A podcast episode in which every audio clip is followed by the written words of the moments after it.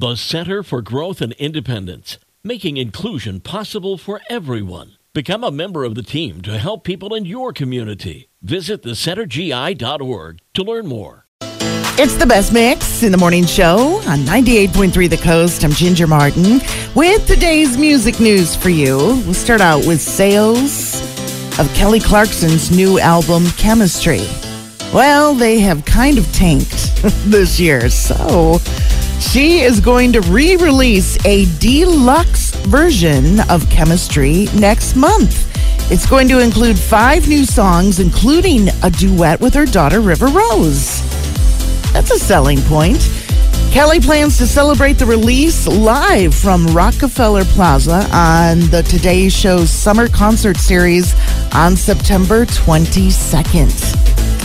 Right, Taylor Swift has no problem calling out bad behavior in her audience when she sees it happening, especially when it comes to security guards harassing harassing fans.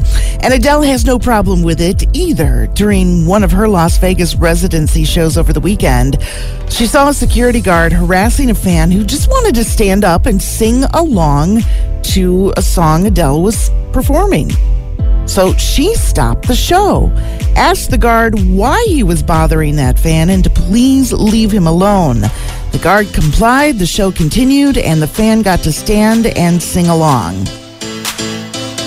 And also over the weekend, Adele collapsed. I don't think it was during this same show, but she did collapse during one of her performances due to a sciatica attack.